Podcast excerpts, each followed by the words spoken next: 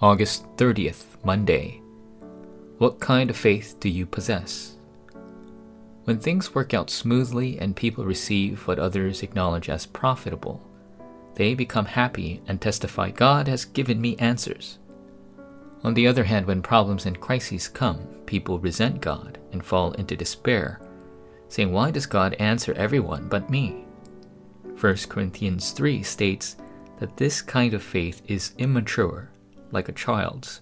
It is only carnal. Take a closer look at Job. Even though he lost all his wealth and his family and became diseased, he still confessed the will of God is constant and does not change. Job's confession even made Satan kneel in terms of faith. Does yours resemble an immature child's, or is it closer to Job's? Today, as you examine your faith, discard all unbelief and once again hold on to the covenant. People who saw what was important. Deuteronomy chapter 4 verse 2 You shall not add to the word that I command you, nor take from it, that you may keep the commandments of the Lord your God that I command you. There was a reason why God kept the Israelites in the wilderness for 40 years. God wanted them, who lived as slaves in Egypt for a long time, and whose slave mentality was imprinted in them, to be liberated through only gospel, and to grab hold of the evidence of the sure word. Likewise, with a mature attitude of faith, you must hold on to the evidence of the word. Then what are the evidences? Number one, imprint God's works. If faith is planted, then faith will grow. Likewise, if unbelief is planted, then unbelief will grow.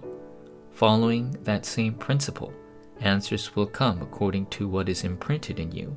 In addition, you mustn't worry. Instead, become imprinted with God's work of salvation that completely delivered you from Satan, curses, and the background of hell. Number two, be rooted and possess the nature of the Word that you've experienced. Until now, you've experienced God's Word under His protection. Now you must hold on to the Word that you've experienced as your evidence and lay roots. More importantly, take God's Word regarding the future and make it your nature. Everyone has his or her God given time schedule. For the sake of that day, personalize the covenant and break down the areas in your life that are blocked. There will be times when you fall into crises and have conflicts with people. During those times, don't waver. Instead, constantly stay close to only Jehovah God and firmly grab hold of the accurate covenant. In doing so, God will surely give you the 100 year answer. Dear God, help me believe in and obey your word as is. May the word of salvation and the covenantal message become my imprints, roots, and nature. I pray in the name of Jesus Christ. Amen.